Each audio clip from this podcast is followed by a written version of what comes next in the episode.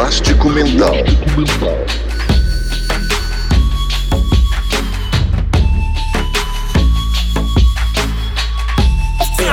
Elástico Mental. Olá, seja bem-vindo a mais um episódio do Elástico Mental, o podcast de cultura da família Café Belgrado, mas esse não é mais um episódio do Elástico Mental. Lucas, eu tô emocionado, a voz já está trêmula. Estamos entre um dos maiores de todos os tempos, tudo bem? Olá, Guilherme. Olá, amigos e amigas do Elástico Mental. É verdade, Guilherme, um dos maiores do mundo é, no, no, no, que ele faz. É uma grande honra do Elástico Mental receber do Lobo. E eu sei, Guilherme, que você é um grande fã. Assim, todo brasileiro tem a obrigação de ser fã de Edu Lobo, né? Mas você vai além, Guilherme. Pois é, e hoje, de fato, assim, tô muito emocionado de estar aqui. Edu, muito obrigado de estar aqui com a gente. É uma honra enorme. E de fato, assim, é, eu e o Lucas somos da casa ali dos 30, né? já passamos um pouquinho dos 30, não chegamos aos 40 ainda. Então, para nossa geração. eu já você... passei na casa dos 70, meu amigo. Então.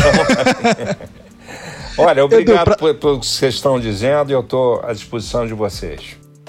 Edu, para nossa geração, a gente aprendeu sobre a sua geração nos livros de história, inclusive, não só nos discos de nossos pais, mas nos livros de história, quando a gente estudou sobre os anos 60, a era dos festivais. Isso e aí. certamente Edu Lobo é um nome obrigatório. Agora, para você, o que é o que é história, historiografia para nós? Para você são lembranças do passado. Como claro. é que é isso? Como é que é?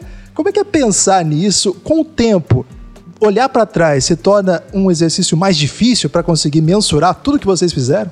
Olha, eu não costumo ficar olhando para trás. Eu, eu, eu costumo, na verdade, pensar no que eu estou fazendo e, e, fundamentalmente, no que eu projeto fazer. Eu quero fazer. Eu estou vivo, gosto de música e, e penso para frente. Agora, claro, tem lembranças importantes. Quer dizer, o Festival do Ponteio, por exemplo, foi muito importante para mim, mais do que o primeiro festival, porque no Festival do Ponteio eu estava cantando com a Marília Medalha, então é, foi uma grande emoção e foi um festival muito movimentado, vamos dizer assim. um pouco, na verdade, um pouquinho mais do que movimentado. Milhões de coisas aconteceram, as músicas eram do nível extremamente alto e tal. E, enfim, e como todo festival, quer dizer, como todo programa de televisão que inclui uma competição, alguma coisa assim, aumenta o Ibope, todo mundo fica interessado, vira um jogo, entendeu? Aí você vê programa de televisão onde tem gente dançando, onde tem gente correndo, onde tem gente fazendo esporte e tal, quer dizer, a competição interessa muito. E na época era assim, a gente entrava nesse bolo e tal, mas eu não acredito que isso vá determinar a carreira de nenhuma pessoa. Entendeu? Tem pessoas que ganharam festivais e a vida não correu conforme o esperado, por exemplo. Então, no meu caso, o festival foi uma coisa episódica, entendeu? Minha vida foi pelos caminhos que ela tinha que ir mesmo. Tem músicas minhas que eu dou uma importância enorme, que não ganharam festival nenhum, mas que me deram um prazer muito muito grande de ter feito. Enfim, eu podia fazer uma lista aqui de canções que eu acho que têm uma importância para mim, para o meu trabalho, para o meu para minha história dentro da música popular brasileira. Caramba, certamente a gente vai querer saber é, dessas músicas, porque assim, você estudar é do Lobo, você ouvir é do Lobo, você está querendo, você se propor a ouvir tudo que esse, esse homem já produziu, você vai ter que separar muitas semanas aí, Guilherme, para escutar tudo e muitas mais ainda para interpretar tudo que ele compôs, que ele algumas a, a, melodia, algumas tudo, né, a melodia e letra. Edu, é raras, raríssimas letras, raríssimas vezes eu fiz. Eu gosto mesmo de fazer a melodia o que eu gosto é o seguinte: eu fazer a melodia, deixá-la pronta, mandar para o parceiro e receber depois a letra. Em alguns casos, por exemplo, eu tive um, um, um episódio que era um poema do Fernando Pessoa que eu teria que musicar. E há poucos anos atrás, muito poucos anos atrás, uma letra do Vinícius foi descoberta pela Luciana, filha dele, que estava fazendo um trabalho de busca, não sei o quê, enfim, e que foi mandado para mim, eu musiquei essa música, já gravei e tal, quer dizer, eu tive uma...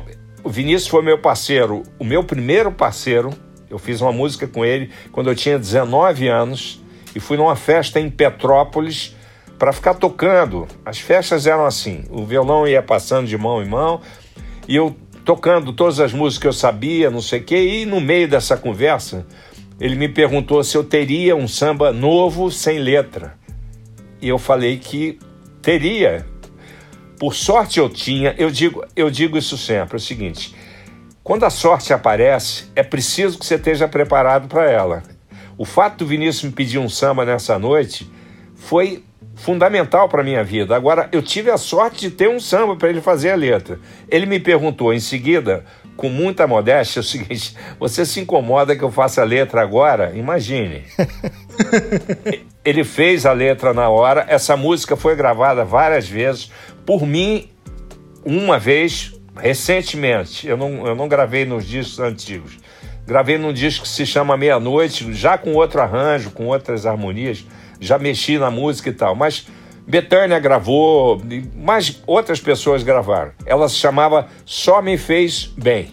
E ele e parecia, e, que essa... e, e, parecia que essa frase era, era, era é, mais ou menos ia ter o sentido que, que essa música me fez tomar na vida. Eu estava estudando direito, eu estava na faculdade de direito nessa época. Provavelmente, eu tinha 19 anos, então eu devia estar no segundo ano da PUC. E eu detestava o curso de direito, mas na verdade eu não ia fazer direito para ser advogado. Eu ia para diplomacia. Mas no terceiro ano eu já tinha tanta coisa para fazer de trabalho com música que eu larguei a faculdade, congelei lá aquela história toda, que vai continuar congelado, porque eu não vou voltar mesmo. e, e fui para música, como eu tinha que ir, entendeu? Porque, eh, deixa eu, deixa eu falar desse encontro, da importância dele, não foi só o fato de eu ter virado parceiro do Vinícius. Isso para mim na época foi tão importante que eu guardei a letra toda, enfiei na meia, que eu tinha que pegar o ônibus de volta para casa, né? Eu não tinha carro na época, então botei na meia para não perder. Tal cuidado que eu tinha com essa letra. Quando eu acordei no dia seguinte, o, o que me passou na cabeça muito simples de explicar. Bom, até ontem eu era um aluno da PUC do segundo ano de Direito, hoje eu sou parceiro do Vinícius Moraes. Era muita coisa, entendeu? E ele, na hora, ele, ele falou, vamos fazer essa música, cara. Não, não, e, e ele fez a letra na hora, evidentemente que depois deve ter mexido um pouquinho, mas muito pouco. Mas o, o que acontece é o seguinte, com, com o fato de eu ter virado parceiro do Vinícius, eu passei a, a conhecer todas as pessoas desse movimento que botaram o nome de Bossa Nova, que, enfim, é, é chato botar nome em movimento. Eu, eu, eu, acho ruim Bossa Nova, acho pior ainda a MPB, entendeu? Porque MPB parece o nome de um partido político. entendeu? E Bossa Nova, todo mundo fica perguntando o que, que é bossa e não sei o que, encheram o saco do João Gilberto, do Tom Jobim, com essas coisas, porque tudo isso é, o, é, é uma música moderna brasileira que vai se transformando com o tempo, com os novos compositores e vai se transformar para sempre. É assim que é. Ô Edu, no Spotify, muitas das suas é. músicas ficam classificadas lá como Brazilian Jazz. O que, que você acha disso? Olha, eu preferia que fosse que tivesse o nome Brazilian Music, porque não é Brazilian Jazz, coisa nenhuma. Olha, a influência que o jazz teve na bossa nova para usar o termo da época, foi enorme. Acontece que a bossa nova, quando voltou para os Estados Unidos, quando foi especialmente a música do Tom, e depois daquele concerto que ficou famoso, e depois foi mal falado e tal, porque era todo mundo cantando e o som parece que não era bom, enfim, a história do Carnegie Hall, aquele famoso concerto. Bom, enfim, depois o Tom ficou nos Estados Unidos, começou a fazer versões para as músicas dele e tal. Isso foi anos depois, desembocar num disco importantíssimo, não só para o Tom, como para a música brasileira. O Tom estava num botequim em Ipanema recebeu o garçom disse assim: tem uma chamada internacional para o senhor. Ele pergunta, mas de quem é? Eu, aí o garçom ficou meio sem graça e falou assim: estão dizendo que é do senhor Frank Sinatra. E o Tom deve ter mandado ele passear. Algum, o Tom era muito educado, não deve ter dito nenhuma coisa grosseira demais, mas deve ter dito: olha, fala que eu tô tomando um chopp, sei lá, qualquer coisa assim, não dei importância porque achou que era um trote. Bom, o garçom foi, voltou e falou: não, é sério. é da parte do senhor Frank Sinatra que quer falar com o senhor agora. Ele levantou, atendeu o telefone, evidente que era um secretário, que passou o fone para o Sinatra, que falou: Olha, eu sou o Sinatra, conheço muito o seu trabalho e quero muito gravar um disco com você. Você topa vir para Los Angeles ou para Nova York? Sei lá, acho que foi em Los Angeles que eles gravaram. E, e, o, e o Sinatra fez um disco chamado Francis Albert Sinatra Encontra Antônio Carlos Jobim. E o disco é lindo, foi lindo. Claro que brasileiro fala mal de, de tudo que acontece. O Tom tinha uma frase que ficou famosa, que é assim, o brasileiro odeia o sucesso, quer dizer, é, inveja o sucesso de uma maneira horrorosa. É verdade, é verdade, tem isso. É uma coisa muito ruim, mas que acontece.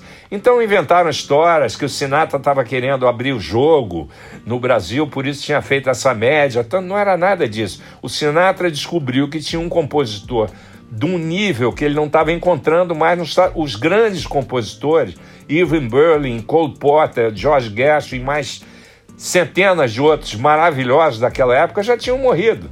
E ele começou a prestar atenção nas músicas do Tom, falou: Esse cara eu quero. E e pronto, e foi assim. O Edu, nesse início, você falou uma coisa que é muito interessante, que é esse. A gente chama de MPB, a transição, bossa nova, MPB. Independente da classificação que a gente faça, nesse momento dos anos 60, você surge como uma expressão muito nova.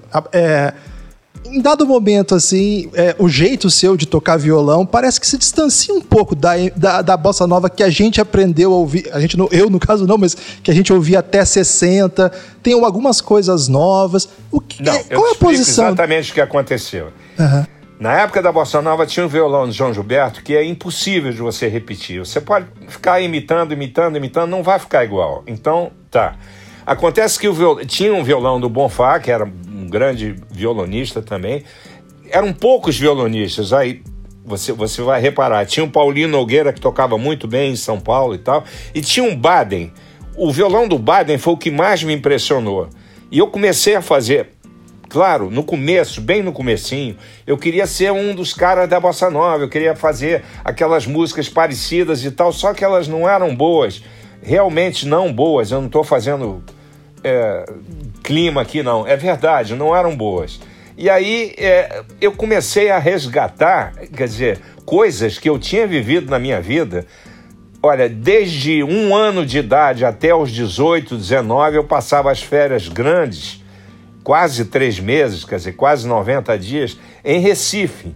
Que a família da minha mãe inteira era de Recife e era com a família da minha mãe que eu estava. Eu tinha oito tios e, enfim, tinha duas tias e sete tios. Eram dez, dez no total. E eu ficava passando os verões lá com ele. Claro, nesses verões, naquela época não tinha essa coisa unificada, né? Que as novelas fizeram e tal, que você chega num lugar, todo mundo veste a mesma roupa, seja em Sergipe ou no Belém do Pará, tal, entendeu? A moda é uma só. Não, tinha cada cidade era uma cidade. Tinha um, o frevo de Pernambuco, por exemplo, que é uma das coisas mais fantásticas que eu conheço da música brasileira só existe em Pernambuco. Não se faz o frevo de Pernambuco na, na Bahia. Faz-se um outro tipo de marcha que eles podem até chamar de frevo, só que não é o frevo de verdade. O frevo de Pernambuco é o de Pernambuco. Eu estou falando Pernambuco, o estado inteiro, porque não fica restrito a Recife, é no, no estado inteiro. Enfim, e todos os ritmos, Bumba Meu Boi, shot, chachado e tal, é uma coisa muito rica. E isso tudo estava na minha cabeça. O que, que aconteceu? Eu comecei a misturar tudo que eu estava aprendendo. Eu tenho que repetir o nome, que eu não gosto, da bossa nova, com esses, esses ritmos, essas coisas todas, prestando muita atenção no violão do Baden. Tanto que o meu violão foi mais para aquele sentido do Baden, uma coisa mais percussiva, mais mais daquele jeito do que o violão mais, mais puro, mais limpo do João. Enfim, eu não estou comparando os dois. Eu estou dizendo que é uma questão de, de, de, de sentimento, uma questão de temperamento, mas eu ter me aproximado mais do violão do Baden do que do violão do, do João. Os dois são importantíssimos. Como o violão do Bonfá, como o violão do Paulinho Nogueira, que eram os quatro que eu conhecia. Hoje em dia, se você for me perguntar quantos violonistas tem no Brasil, eu não sei, talvez. Bom, eu devo conhecer uns 100, mas devem ter uns 500, provavelmente, tocando muito bem. Guilherme está tentando aprender agora, Edu. É, hoje a gente não quer. É, bo... desejo boa sorte para ele. Não tá dando certo, não, Edu. Eu tô... acho melhor o meu violão parado. Faz o bem pro Brasil. É, a gente não quer hoje fazer um, um estudo da sua biografia, porque de fato já existem várias maneiras disponíveis mais completas para o nosso ouvinte buscar.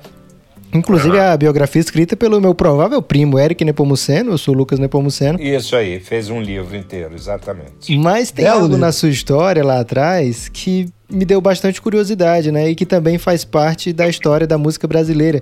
É, consta que, que, você que é? foi um dos dedicados alunos da professora de piano e de teoria musical Vilma Graça.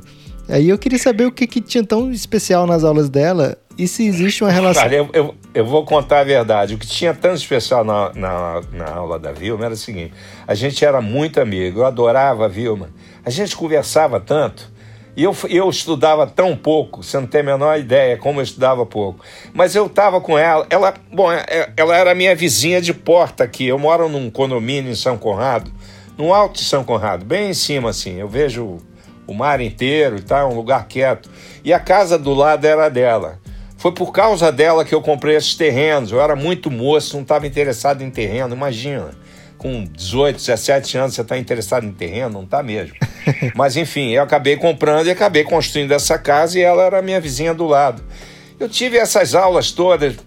Era sempre bom estar com ela, a gente conversava muito, falava sobre música e sobre tudo da vida. Era muito bom. Era uma grande amiga. Eu aproveitei provavelmente 10% do que eu poderia ter aproveitado com ela. Mas é incrível que passou muita gente assim grande com aula com ela, né? Mas muita gente que levou a sério as, as aulas e que, poxa, o, o, o, o, te dou um exemplo aqui de um super aluno dela que é um grande pianista e um grande um grande orquestrador que é o Peranzeta, meu amigo e tal. Estudou com a Vilma há muito tempo e milhares de pessoas estudaram com ela. Ivan Lins, Chico Buarque, Nana KM, a lista que, que a gente acha de alunos dela é incrível. É muito curioso. Você quer dizer que ela era sua brother, assim, vizinha, e você ia lá pra trocar ideia e. Minha vizinha de porta, assim, da, da rua de cima, que minha, minha casa dá pra, pra uma rua de cima e pra rua de baixo. Hoje em dia ela, ela ocupa isso aí tudo. Mas aí quando você quis estudar mesmo, você foi longe, né? Não, não, não. É, é, olha, aí houve um momento da minha vida, em 69, exatamente por milhões de problemas você sabe que houve a Revolução em 64, mas em 68 é que foi decretado o AI-5, e é aí que a barra começou a pesar. Entendeu? De censura, de prisão, de tortura, de tudo que todo mundo sabe e muita gente finge que não ouve. Entendeu? A gente ouve gente dizendo que não, que aquela história do Herzog é uma fantasia. Não, todo mundo sabe que o Herzog foi enforcado na prisão e, enfim, era um jornalista respeitado, é até hoje. E, e, bom, essas histórias já estão sabidas, todo mundo sabe. Mas a, a, a, a repressão começou com as cinco. Porque daí era ditadura para valer, tudo era proibido, tudo. Eu tive músicas recusadas pela censura, não, é até uma coisa cômica, mas eu vou contar porque, porque é, é absolutamente verdadeiro. Um show que muitas pessoas participaram era no era no Museu de Arte Moderna ali na, na, na, na no, no, no, Meu Deus do céu, onde é que é o Museu de Arte Moderna? No. no... Aterro do Flamengo. No Aterro do Flamengo, exatamente. Tinha um museu ali, teve um grande show. E duas músicas minhas que foram recusadas, porque voltava ali, você tinha que mandar a lista, né? Sei lá, seis músicas. Duas vieram com risco vermelho em cima. Uma se chamava Casa Forte, por que, que tinha esse nome? Porque tem um bairro em Recife chamado Casa Forte. Qual é a letra dessa música? Nenhuma. Ela é uma música instrumental. E a outra, Zanzibar. A mesma história. Zanzibar, porque é, é, uma coisa. É, é engraçado isso. E ao mesmo tempo muito triste.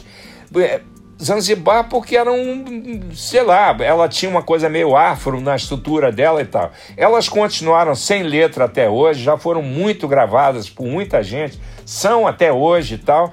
E eu nunca quis letra nessas músicas porque elas não foram feitas para ter uma letra. Bom, foram as duas recusadas. E eu achei muita graça. Claro que eu cantei as duas e não tive problema nenhum. Foi, ficou por isso mesmo. E essa, é, esse momento que você decide deixar o Brasil, você vai estudar orquestração Exatamente. nos Estados Unidos. Isso aí, eu vou te explicar. Em 69, eu fui convidado para fazer aquele festival do Midem, que na época era muito importante. E eu ia fazer com a Elis. Eu cantei, acho que nós cantamos três músicas só. Claro que ela cantou outras antes. E ela tinha feito na, no, no, ano anterior. É, é, esse festival do Midem, eu estou errando. É, é, é, foi em 68. Ela tinha feito em 67 e tinha feito um sucesso muito grande com uma música minha, que foi o Upa Neguinho, que deu o maior pé com ela. Bom, enfim. Em 68 eu fui convidado para participar desse mesmo festival. E, e, desse festival eu já, já tinha ido para a Europa várias vezes, já tinha feito turnê e tal. Eu não conhecia os Estados Unidos. Dali, do, do Midem de Cannes, eu fui para Nova York, para conhecer Nova York. E de Nova York eu fiquei um tempo, sei lá, 10, 15 dias, fui para Los Angeles para saber que eu queria sair do Brasil e queria saber se eu ia ficar morando em Nova York ou se eu ia morar em Los Angeles. Cheguei de Los Angeles, chegando em Los Angeles, descobri milhões de brasileiros que já estavam lá há anos. Aí tinha feijão preto, aí tinha não sei o quê, bom, essas coisas de brasileiro. Acabei alugando um apartamento em Los Angeles. Depois tive que voltar ao Brasil por razões pessoais e tal e acabei casando e voltei para Los Angeles e fui morar numa casa num bairro chamado Tarzana, que tem esse nome porque o dono do, de todas as terras de Tarzana era o Edgar Rice Burroughs, o autor do Tarzan. Então, por isso que o bairro tinha o nome de Tarzana. Você sabe que em Los Angeles cada bairro é como se fosse uma cidade, né? Você sai de Tarzana, vai para Studio City, você demora meia hora, dependendo do trânsito, talvez uma hora. São, a cidade é enorme, toda plana, de maneira geral, como se fosse uma Brasília bem melhorada, mas, mas enfim, e você vive pelos freeways, porque se você for por dentro vai demorar muito, tem sinal, tem. E o freeway não tem nada. Você vai lá, tem um negócio que eles inventaram nos, nos anos mais recentes que eles chamam de carpool, carro, C-A-R, e pool, P-O-O-L. Isso é o seguinte: quando você dá uma carona para uma pessoa, você tem o direito de usar a pista da esquerda, que é a mais veloz, acho que são 75 milhas, é muita, muita velocidade. Mas você só pode estar nessa pista se você tiver alguém com você. Se você estiver sozinho, a polícia para em dois minutos e você vai você vai ter uma encrenca bem, bem, bem séria. é assim que é. Mas enfim, acabei morando dois anos em Los Angeles e voltei ao Brasil porque teria que voltar por causa do green card. Eu tinha ido para Tóquio e quando você sai da cidade, funciona assim. Você sai da, do, do, do, do país, na verdade, para ir para o Japão, você não pode voltar para os Estados Unidos. Você tem que voltar para o teu país de origem e depois fazer o re-entry, que eles chamam, para obter esse green card. Quando eu voltei para por conta dessa história toda, eu já tinha resolvido que eu não queria mais morar nos Estados Unidos. Então eu voltei para me desfazer das coisas mais rápido que eu podia e voltei para o Brasil que eu descobri que é aqui que eu tinha que ficar. E não me arrependo disso nem um segundo da minha vida. Lá dessa, dessa travessia dos Estados Unidos, você trouxe dois discos, não foi, Edu? Foi o com o Sérgio Eu Mendes. fiz um disco de contrato que eu tinha na época eu acho que ainda era Philips, eu não sei se já era, não, acho que já era Polygram. Eu tinha um contrato e faltava um disco, eu fiz esse disco lá em Los Angeles e mandei para cá. E fiz um outro disco gravado nos Estados Unidos para o selo A&M, que era do Herb Albert, né? E hoje em dia não é mais, já venderam e, e, e ficaram milionários com essa venda e tá tudo certo para eles. Edu, você tem um, uma trajetória enorme na música nacional e algo que me fascina é, dessa época que você surge é a facilidade e até a propensão a se fazer parcerias entre grandes músicos, compositores. Enfim, você contou aí já como foi a do Vinícius, como foi uma coisa assim tão, tão orgânica. Eu tive, grande, eu tive grandes parceiros a vida inteira.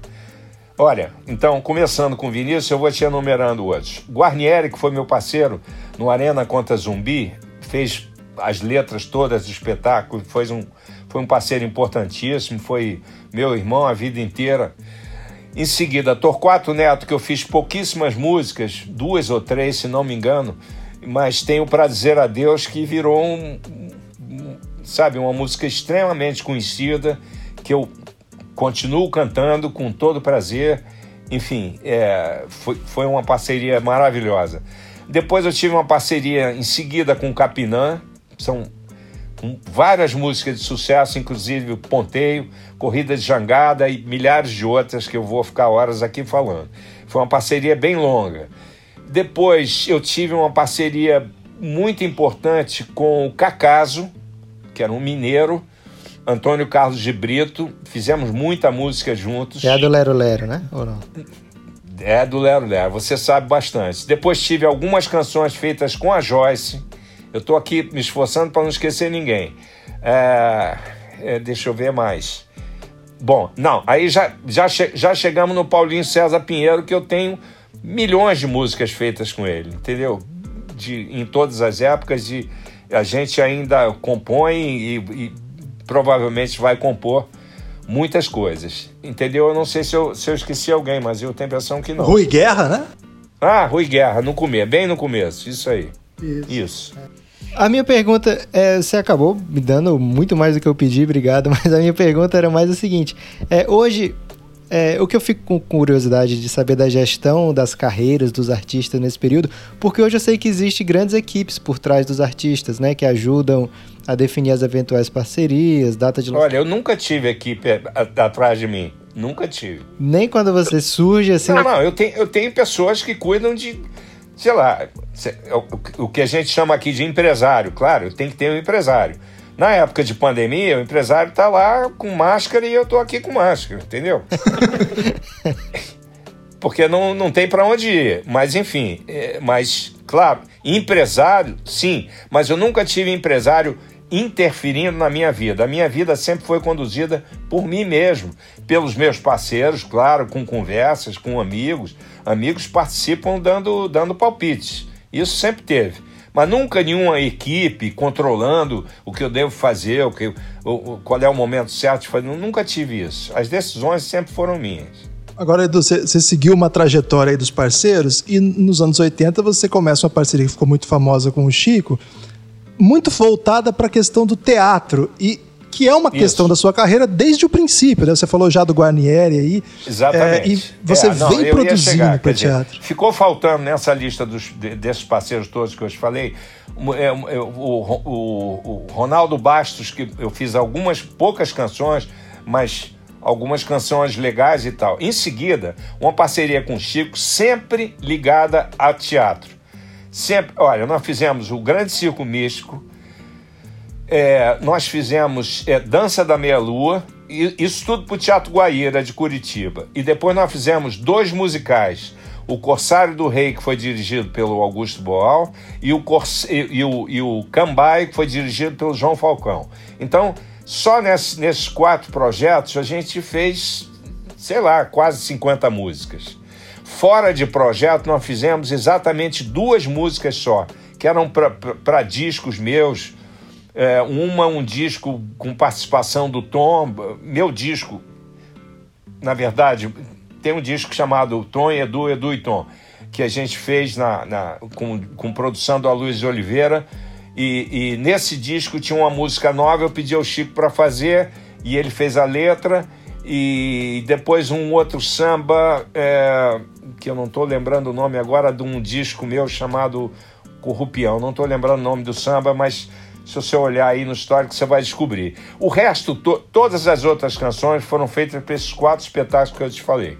E como é que é isso de compor para teatro, assim? Porque evidentemente que isso é uma pauta sua, né? É uma coisa que você faz desde o começo da sua trajetória como compositor. Exatamente. E eu acho que é uma coisa tão intrigante, né? Assim, como, como eu, e você... eu, eu, adoro, eu adoro fazer para teatro pelo seguinte: você tem o personagem, então você já tem a dica de que música vai ser. Você já sabe como o personagem é, você já tem uma, uma, uma primeiro, por instinto, você já escolhe um tipo de cantor ou cantora, dependendo do personagem que poderá fazer a canção. Aí, eu, estou falando agora especificamente nesse trabalho com o Chico, que é muito grande. Com o Guarnieri foi só essa, essa, essa, o Arena Conta Zumbi. Com o Chico foram quatro projetos. A gente conversava sobre, sobre a música pelo telefone ou, ou pessoalmente, não sei que, que tipo de música vai ser e que tipo de cantor a gente vai mandar para fazer. Foi assim com quando Beatriz ficou pronta, por exemplo, de cara eu sabia que eu queria que fosse o Milton e o Chico também. Então, foi, foi uma coisa rapidamente resolvida. E o Milton topou e gravou lindamente, a gravação dele é espetacular. E, e, e, é incrível porque essa música, eu me lembro de ter ouvido no, no provavelmente cassete, né? Não, não tinha CD nessa época, isso foi 81 eu chegando em casa no carro, assim, eu, eu botei a fita, eu ouvi, não tinha nem cordas ainda, o Chiquinho não tinha escrito, era só piano e a voz do Milton. E eu me lembro que eu tive uma sensação assim, tipo, quanto tempo vai ser preciso para essa música ser conhecida? Porque ela tinha tudo para não ser. Pelo andamento, a música lenta, letra longa, a música difícil, entre aspas, porque, entendeu? Porque era uma música sofisticada, difícil de cantar. Tanto é que ela foi muitas vezes regravada com notas erradas. Entendeu? É mesmo? Eu me lembro de eu ter encontrado com um Tom num, num evento qualquer, não me lembro mais o que, que é.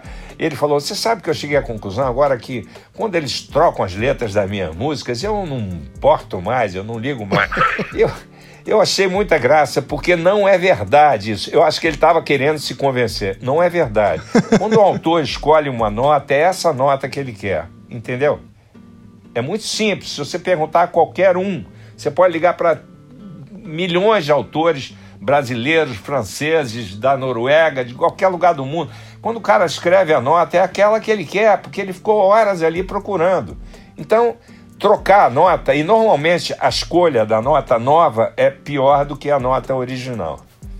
Essa tem sido a minha experiência. O Edu, no seu livro, no livro do Eric Nepomuceno, conta uma história do Tim Maia mudando a nota, não teve isso? Exatamente, mas olha, aquela, o que aconteceu com o Tim Maia hoje em dia não aconteceria, porque hoje em dia, como a parte tecnológica está muito avançada, ele, ele cantaria a nota que ele quis cantar, porque ele não estava entendendo a minha nota, ele achava, ele falava, isso aí o povo não vai entender e tal, aí, bom, ele cantou a nota que ele quis, mas, mas, mas a gravação dele é muito boa, porque ele, ele tinha o, o physique de role do personagem, ele era a fera da Bela, entendeu? Era a Bela e a Fera. E aí ele cantou a nota errada e na época a gente não tinha como mexer nisso. Você para mexer meio tom numa mesa de gravação, você você ia você ia você ia é, é, é, é estragar com a qualidade vocal do, de quem estava cantando. Hoje em dia você aperta um botãozinho, em dois segundos ele vai para a nota que você quer no estúdio, porque a, a, a parte técnica entendeu? É feito medicina. Antigamente você, sei lá, tem coisas que você faz com um laser que antigamente você tinha que abrir a barriga inteira para poder fazer uma operação complicadíssima. Hoje em dia você pega um laser e faz. As coisas vão andando. Mas enfim, eu fui no piano, me lembro que eu mostrei a ele, falei: tá vendo a nota que você está fazendo? Olha o meu acorde. A sua nota está aqui, ela vai ficar feia, porque ela vai chocar com o meu acorde. vou te avisar, eu não vou mexer no meu acorde. Então, se você insistir na sua nota, vai com a sua nota, paciência. E foi com a nota que ele quis. Quer dizer, na é verdade, mesmo. que ele entendeu, ele não entendia a minha nota. Entendeu? Paciência. Hoje em dia, esse problema não existiria. Ele cantaria a nota dele e eu, faz... eu passaria para minha nota, diminuindo, que na verdade ele estava cantando uma terça menor e era uma terça menor. Era um, era um, era um Mi natural que ele estava cantando, não sei se o tom dele era esse, eu estou aqui na minha cabeça. E eu queria um Mi bemol. Então a gente puxando no botão com o engenheiro de som, você vai no Mi bemol que eu quero e estaria tudo resolvido e ótimo. Mas valeu, valeu porque ficou tão boa a interpretação dele para o personagem e tal, enfim. Então, voltando a essa história de trabalhar para o teatro, eu acho uma maravilha, porque você já acorda com uma ideia na cabeça, assim, a Lily Brown, quem vai ser? Como vai ser? O que, que ela vai pensar? E daí a música já vai surgindo. Todas elas eu mandei para o Chico. Ele não costuma fazer, pelo que eu sei, ele nunca fez nenhuma letra para que alguém botasse música. Então, para mim era o ideal. Eu mandava a música e ele devolvia a letra. Na época, no começo, pô, fax, né? Não tinha, não tinha CD, não tinha computação, que você manda tudo por e-mail. Não tinha e-mail, não tinha nada disso. Era fax. Vinha aquele. Você arranca e a letra tá ali. E é, é assim que foi. Bom, estou falando isso e estou reparando que eu esqueci de outro parceiro importante, de poucas músicas, mas que nos deixou há muito pouco tempo atrás, foi Aldir Blanc. Fiz coisas que eu gosto imensamente, pouquíssimas coisas, mas, mas enfim, é, tem um, um, samba particularmente que eu gosto muito. Eu, eu regravei, eu, eu fiz um, um show em Amsterdã e esse, esse samba tá lá, que é, que é o, o meu Deus do céu, me, aju, me ajuda aí. É, com Aldir. É, eu esqueci o nome do samba agora. Se você ela está procurando aqui, eu vou te dizer já já. Ela é a Avihara, no meu site. Hã? Avihara? Avihara, exatamente. Tá vendo? Você sabe tudo. Não, é exatamente esse. E a gente fez lá com, com o arranjo do Peranzeta, depois foi gravado ao vivo e depois saiu em disco aqui. Tem, existe esse disco desse, desse show ao vivo. Edu, você falou da, da diferença hoje de compor, né? Que você aliás, de você editar um som, de, de mudar. Mudou muito o processo, o seu processo de composição, lá de quando você começou para hoje, com o auxílio da tecnologia? Olha, não, não, não. Tecnologia não tem nada a ver com isso. O que tem é o seguinte: eu decidi, a partir do circo místico, do trabalho do circo místico, o seguinte: eu, eu fui percebendo que compor no piano, eu não sou pianista. Eu sou, eu sou uma coisa que eles eles têm um nome para isso que é muito bom, que se chama pianeiro. Pianeiro é o cara que conhece os acordes e que compõe no piano. Eu, mas eu não sou pianista, eu não, eu, entendeu? Eu não, eu, eu não vou tocar num bar de noite, um, porque eu não sou, eu não sou isso. Mas eu descobri que compor com o dedo é muito mais é muito mais rico do que quando eu componho com violão. É só comparar as músicas. Sei lá, Prazer a Deus foi feita no violão, Canto Triste Estou falando as músicas mais melodiosas assim que eu fiz e tal e que eu gosto bastante até hoje e tal, mas o seguinte, você, eu sou um, eu fui e continuo sendo um violonista de, de harmonia, quer dizer, de acompanhamento. Eu não sou solista, eu não solo. Então a melodia era criada com a minha voz. E a voz tem limites, entendeu? O dedo não tem. O dedo vai escolhendo a nota, entendeu? Eu não teria feito Beatriz no, no violão do jeito que ela é, de forma alguma.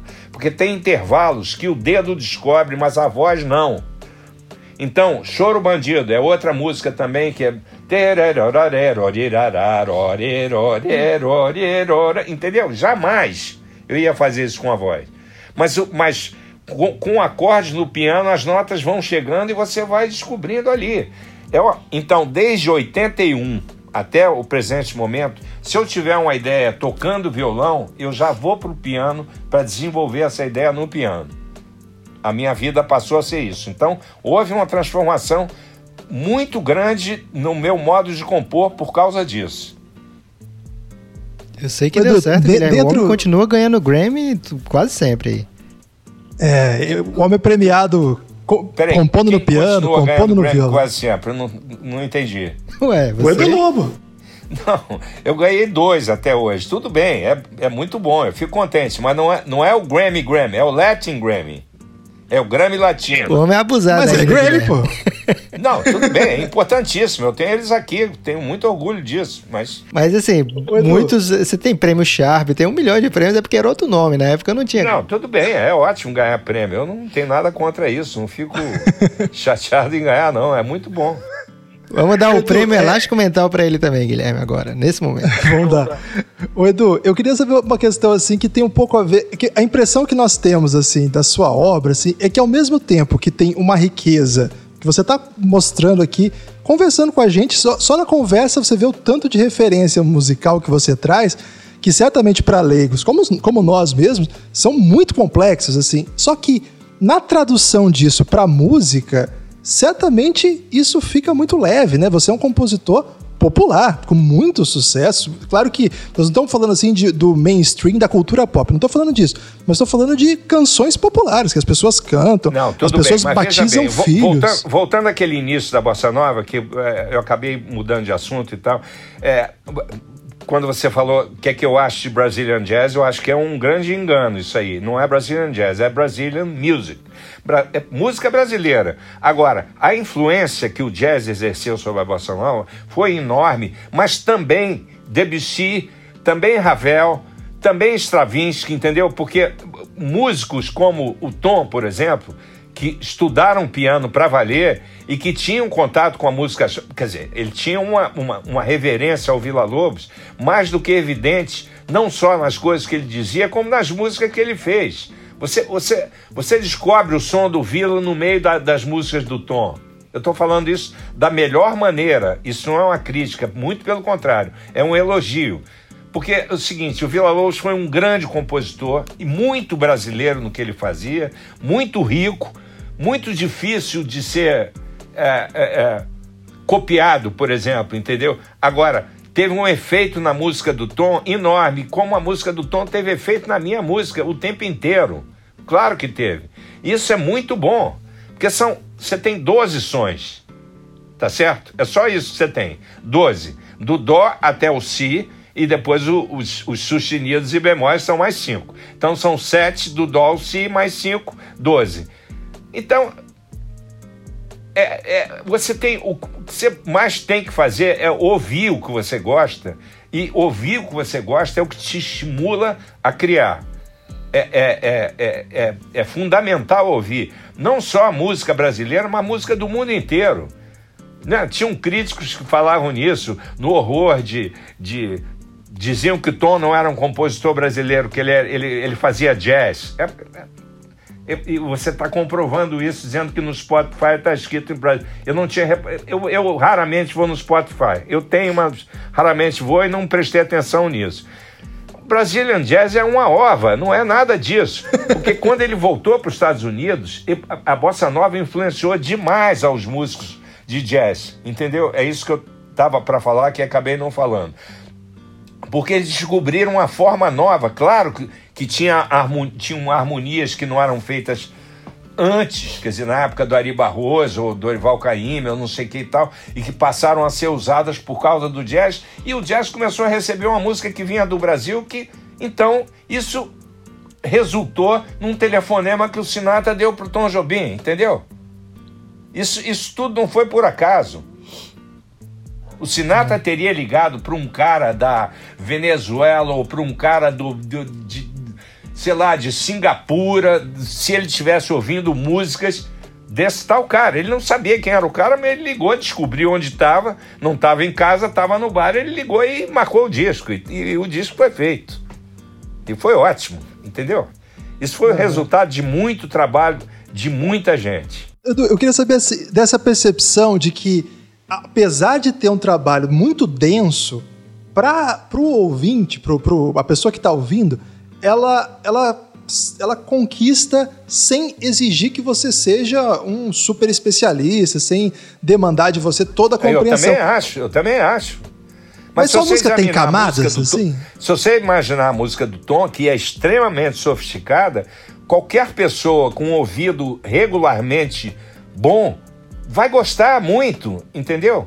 Porque, porque ela, ela, ela, ela não é complicada no mau sentido ela é sofisticada, claro. Se você tiver um ouvido melhor, você vai saber os intervalos são mais complicados do que das músicas de parada de sucesso de hoje em dia, por exemplo. Entendeu? Que é tudo muito parecido e tal. Mas, é, é mas ela, é, ela pega todo mundo. Ela pega criança, ela pega gente de mais idade, pega gente. pega todo mundo. Entendeu? É isso.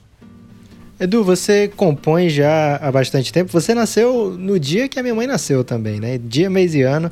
É, então dá para saber bem que você se já compõe desde os. Tua mãe nasceu no dia 29 de 8 de 43? Exatamente.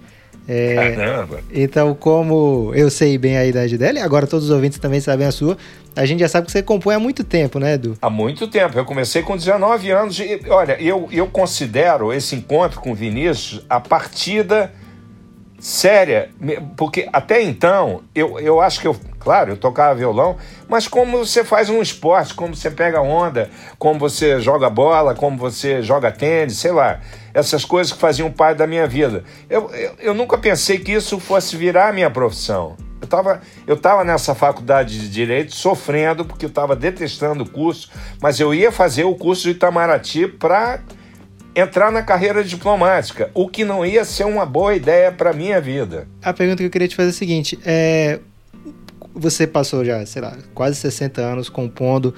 A, man- a situação que o Brasil tá, ou naquele momento, afeta a maneira que você compõe, porque às vezes a letra é bem óbvio da gente perceber, né? O tipo. Olha, no momento, a situação que a gente está vivendo, acho que afeta até a vontade de compor. Caramba. É a única coisa que eu posso te dizer. Mas assim, ao É longo mesmo? do tempo, não necessariamente agora, né? O jeito que o Brasil tá, obviamente, também se traduz na sua, na sua melodia. Não, pois é, nós temos dois problemas sérios no Brasil: um vírus, que é no mundo inteiro, e um presidente, que não é exatamente no mundo inteiro.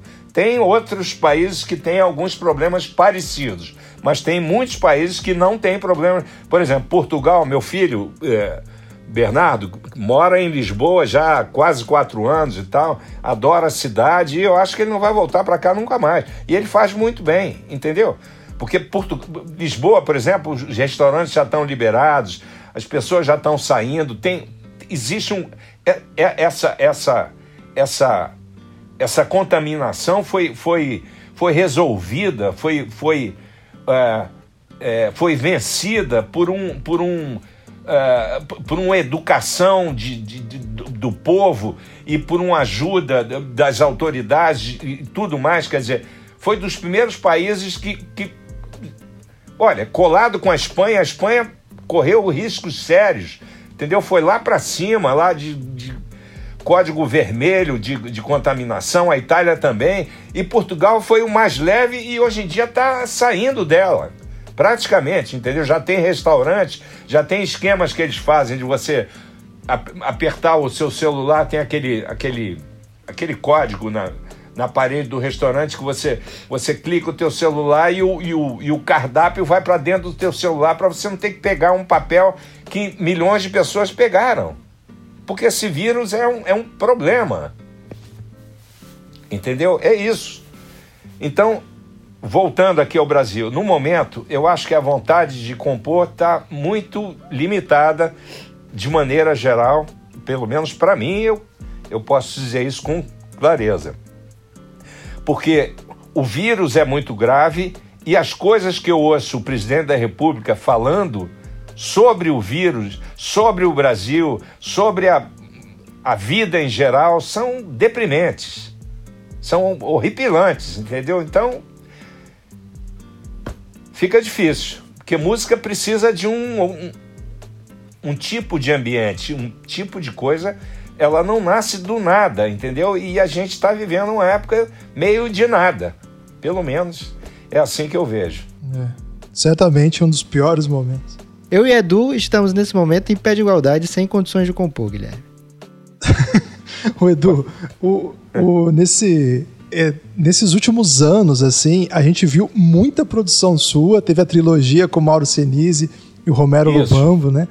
E pô, três discos belíssimos. O Quase Memória tem duas canções inéditas. Assim, a do Vinícius, a gente se- evidentemente já é um clássico pela própria trajetória. Você contou um pouco aqui pra gente Isso no começo, É- né? Essa que eu contei a você, que foi a Luciana que descobriu a letra, foi mandada para mim e eu acabei fazendo a música e acabei gravando nesse disco chamado Quase Memória.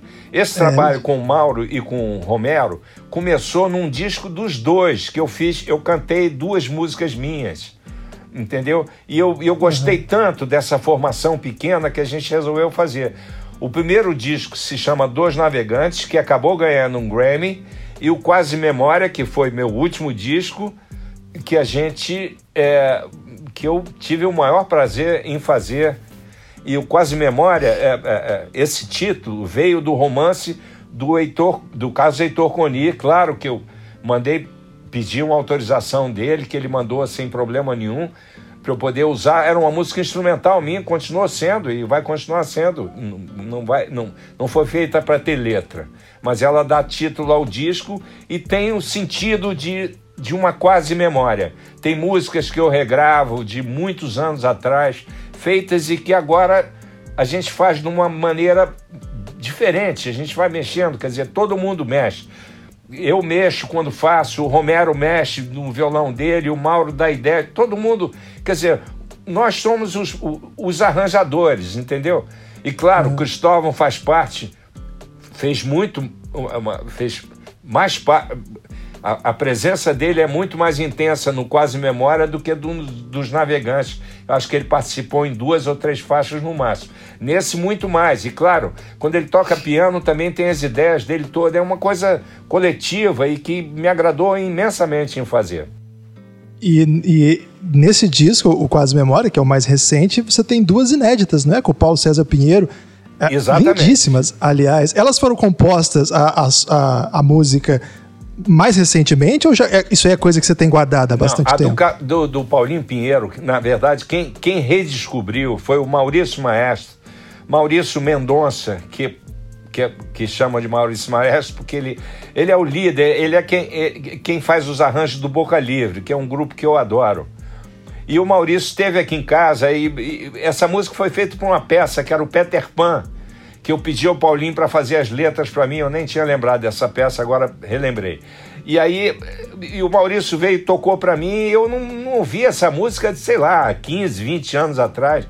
Eu tive que reaprender. Eu pedi para ele deixar gravado aqui, eu tive que ficar ouvindo a música e, e reaprendendo comigo mesmo a música que eu tinha feito há tanto tempo. E aí eu, eu achei ela bonita e a gente botou no disco, quer dizer, ela e foi, não digo inédita, porque o Boca Livre já tinha feito uma gravação pouco tempo antes, mas mais de 20 anos do, do, do, da época que ela foi feita. Entendeu? Esse espetáculo já tem um tempão enorme. Então, virou uma música inédita. Tem, tem a canção do Vinícius, que é inédita totalmente. Eu acho que tem uma terceira música, eu não sei. A Peregrina, né? Peregrina é do Paulo César Pinheiro também. Era inédita total, claro. É a primeira Verdade. vez que eu tinha feito. Isso aí, Peregrina. Então, são três inéditas. É, Na verdade, né? a gente não considera o, o, o, o a, a, que o Boca Livre fez essa, essa gravação um pouco tempo antes, que é essa que eu estou te falando, que era da trilha. É, uhum. Você deve ter o nome dela aí. Qual é o nome dela? Terra do Nunca. Terra do Nunca, exatamente. Mas foi uma música pouquíssimo gravada, então entendeu? Ficam praticamente três músicas inéditas. E mesmo músicas antigas minhas que eu regravo, eu fiz isso no, no, no, no, dos Navegantes, a mesma coisa no Quase Memória. Pegar uma música minha que eu gravei uma vez, as mesmas histórias, meu primeiro disco, gravado com Tamba Trio, em 1964 foi gravado, mas só saiu em 65 ou, ou em 66 por causa do festival, sei lá. Enfim, tem muito tempo, a gente vai perdendo as datas, né? Mas, enfim, é. quase memória, eu, eu, o, o, as mesmas histórias eu regravei num desses discos da agora. A gente já toca de uma outra maneira, eu já canto de uma outra maneira, ela vira uma coisa nova. Entendeu? Ela não foi abertura de novela, ela não foi desgastada, não tocou no rádio e ganhou o prêmio do não sei que, nada disso. Então ela é uma música novinha. A gente pega nela e faz de novo. Edu, é, no começo da conversa você falou que tinha várias músicas aí que você podia falar sobre elas. E eu fiquei com curiosidade de saber o seguinte: tem música que você acha que devia ter, sei lá, mais reconhecimento, música que você. Ou então nem reconhecimento, digo. Música que você gosta Olha, tanto que você não entende como. Não tem tanta pessoa que gosta do mesmo jeito que você. De, deixa eu te explicar. Por exemplo, Pra Dizer Adeus é uma música que quando eu ia fazer show quem estava produzindo shows me, me recomendava botar o Prazer a Deus entre, por exemplo, há muito tempo atrás, Arrastão e Upa Neguinho, por exemplo, que eram duas músicas muito conhecidas, e eu botava para dizer adeus no meio, que era para o pessoal suportar, entendeu? Hoje em dia, para dizer adeus é uma música que levanta o espetáculo, entendeu? Quando ela começa, o pessoal já já tem. Outro, outro exemplo que eu tive na minha vida e que eu, eu, eu gosto muito de dizer isso, porque é, é, é uma espécie de vitória é, muito importante na vida de um compositor. O Beatriz, como eu te falei, ouvindo no carro pela primeira vez, ainda sem cordas e tudo, eu fiquei imaginando quanto tempo e se é que eu estaria vivo para ver essa música reconhecida por um público. E hoje em dia ela é. Na introdução você já vê movimentos na plateia que comprovam que eles estão sabendo o que vai acontecer. Agora, outras músicas do circo, por exemplo, que eu acho tão importantes quanto Beatriz, por exemplo, o Circo Místico foi a canção gravada pela Zizi Posse. Provavelmente a música que eu mais me identifique da trilha inteira. Talvez a que eu mais gosto, eu não sei. É difícil comparar a música, entendeu? Mas você tem, às vezes, umas preferências. É, é, sei lá, eu não acho que seja. Eu já vi muitos compositores dizerem isso. É, não, é, música é feito filho, você não gosta mais de um do que do outro. Eu não acho exatamente isso. Tem músicas que eu gosto mais do que outras. Tem sim. Eu acho que todo mundo tem. Mas, enfim, essa é a minha opinião pessoal e eu já estou com idade suficiente para poder dizer o que eu quero. eu acho Valsa dos Clowns inacreditável. Assim. Eu, quando eu, pois eu é, fico assim, o que, que, que, é isso? No começo eu não dei, eu não dei a menor bola para ela, eu achei que ela estava mal feita e tá, enfim. Eu, eu, sou, eu sou do signo da sua mãe. Virgem, entendeu? Virginiano tem vantagens e desvantagens para quem faz parte desse signo. A desvantagem é você ficar é, remoendo é, e, e desconfiando de coisas que já estão boas e você quer fazer de novo porque você não está confiando, é, é muito ruim. Mas tem um lado bom, é porque você exige o máximo de você e isso é muito bom. Eu acho que vale a pena, no final das contas, ser um virginiano. Reta final aqui da nossa conversa. É, eu queria saber, do é, recentemente a gente viu você no, num projeto, não sei se dá para chamar de projeto, mas numa iniciativa que a Mônica Salmaço está fazendo nessa, durante essa pandemia, que Exatamente, tem sido. Eu gravei com ela, como eu adoro a Mônica e acho a Mônica hoje em dia fazendo um trabalho que eu não vejo acontecer na música brasileira. Esse, esse trabalho que ela inventou, que se chama O de Casas, eu já descobri é, eu, eu, não vi todos, evidentemente. O meu, só para você ter ideia, foi o número 82. Ela já deve estar tá chegando no 90, sei lá. Mas descobri pessoas, músicos com as quais ela dividiu que eu não conhecia, entendeu? E, e que eu fui ter o prazer de conhecer e, e, e vê-la fazendo isso. É, é, olha, eu vejo o resultado pelas, pelas, é, é pelos depoimentos que você vê das pessoas. Tem gente agradecendo ela ser um, sei lá, o elixir da pandemia, sei lá, tem gente que fala essas coisas assim, meio subpoéticas, entendeu? Assim, é uma alegria acordar e ir para o computador e ver que você gravou uma coisa nova. As pessoas estão adorando. E o trabalho dela é extremamente importante. Essa coisa que parece uma brincadeirinha não é brincadeira em momento algum. É extremamente profissional, extremamente é, lindo e, e, e importantíssimo para a música brasileira, porque ela, ela, ela, ela mantém um, um nível muito alto de, de, de qualidade, que é uma coisa que é preciso que exista na música brasileira né? Eu... Eles chamam de MPB, mas eu chamo de música moderna brasileira. Eu, eu tomo com base essa parceria recente, né? Uma parceria num, num, projeto. Procurem no YouTube, quem não ouviu ainda, por favor, esse projeto é maravilhoso mesmo. É, para te perguntar uma questão assim que. Mônica Salmaço, aí Elis Regina gravou música sua, você teve um disco com a Betânia, e entre os, os parceiros, é, disco com Tom, é, entre os parceiros, já que você falou, os letristas, uma série. Eu queria fazer uma questão invertida, Edu. De todos os que você admirou, com quem que faltou parceria, de qualquer nível? Ou de gravar disco junto, ou de fazer letra sua? Com quem que faltou? Ou Olha, falta ainda? Eu não, sei, eu não sei. Eu acho que eu fiz letra com todo mundo que, que eu acho que eu quis fazer. É, mesmo parcerias curtas, tipo Torquato, que foram pouquíssimas canções, Aldir também poucas canções, mas foram parceiros importantíssimos para mim.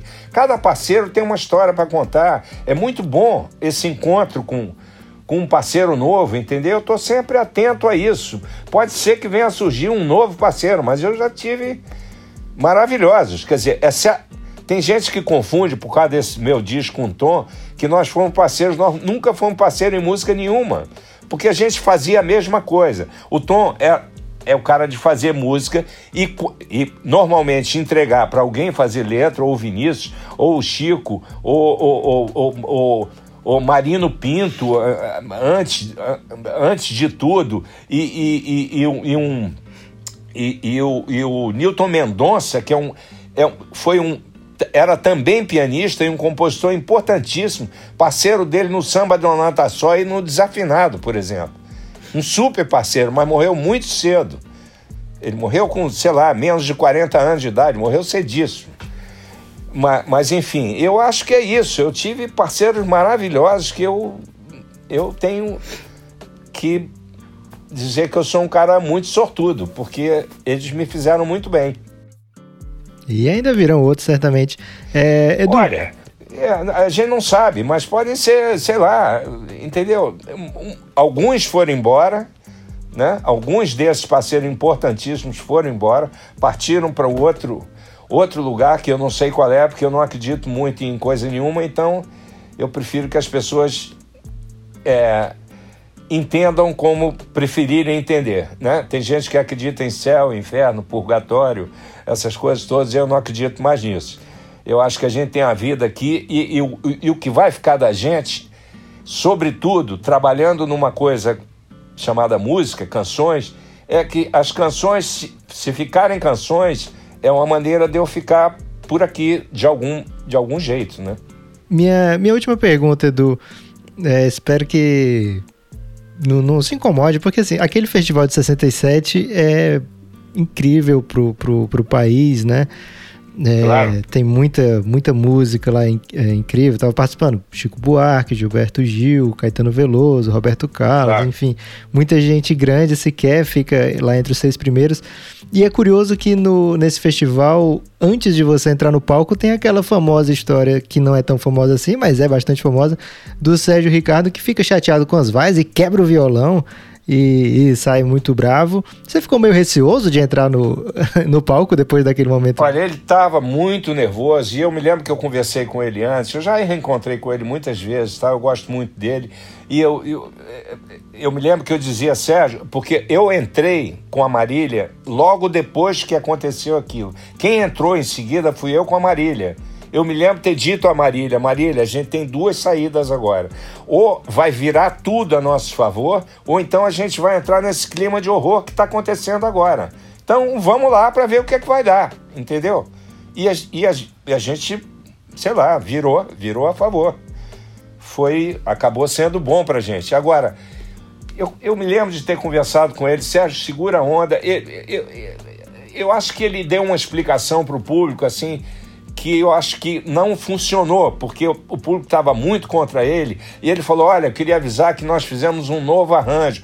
Isso significa que ele estava inseguro em relação à música, mostrando que ele tinha. Ele poderia ter feito um novo arranjo sem avisar nada, entendeu? E ele começou a tentar conversar com a plateia que não era conversável, era impossível conversar. Eles estavam delirando ali, não sei o quê, e aí quando estavam com raiva, era raiva e acabou. Se você lembrar, tem uma coisa horrível que aconteceu com o Tom e com o Chico no Festival Internacional da Canção, com uma das músicas mais lindas que já foram feitas, que era o Sabiá. O pessoal começou a vaiar da primeira nota até a última. E era o Chico e o Tom Jobim. Cadê o respeito? Cadê a admiração? Para onde foi? Para lugar nenhum. Mas tá tudo certo. É assim mesmo, a vida vai seguindo. Tem na íntegra esse festival no, no canal do YouTube, acho que da TV Record eles, eles disponibilizaram na íntegra.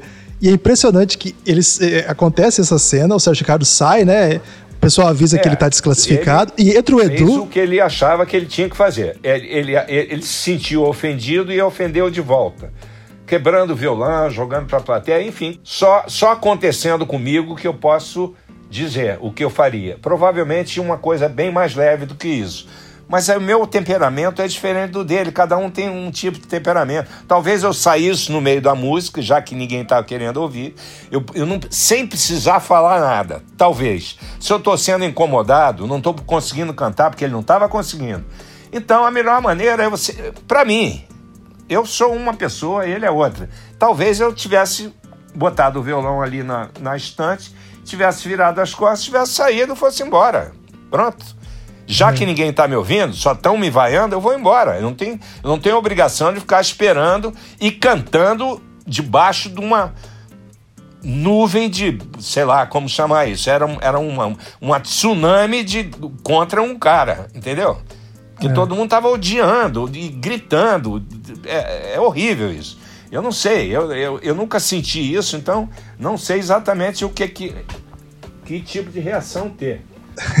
eu fiquei impressionado que quando o Edu entra, assim, logo depois daquela explosão, a galera começa Edu, Edu, num, num coro Exatamente, mas eu, muito mas eu, bonito. Eu, eu, te conto o que eu disse para Marília, só que eu não disse com os termos que eu estou usando para você, já que a gente está numa entrevista. Eu usei termos mais pesados. Falei, Marília, ou a gente está ferrado, não foi ferrado, é uma outra coisa, ou a gente vai se dar muito bem. Eu falei exatamente isso para ela. Ela deve lembrar disso. E a gente entrou no palco, aí foi uma, assim, a tsunami acabou e começou uma coisa para cima, entendeu? Eram quantas pessoas é, naquele teatro? Você, você tem noção, Edu? Ah, não sei, sei lá, mas em dia de festival, sei lá, 900 lugares, 800 lugares, aí, mas, mas tinha gente no corredor, aí tinha uma parte de cima, não sei, talvez mil, mil e tanto, não sei. Era tanta gente, e tanta gente excitada, gritando, e uai, era, um, era um, é um negócio que não dá para explicar muito, não. É, Edu, queria agradecer demais a sua participação. Muito Foi uma honra. a vocês também. E valeu mesmo, a gente está muito agradecido, certamente nossos ouvintes também. É, foi tá uma ótimo. honra falar contigo. Um abraço. Ok, um abraço para vocês. Obrigado, hein? Elástico Mental.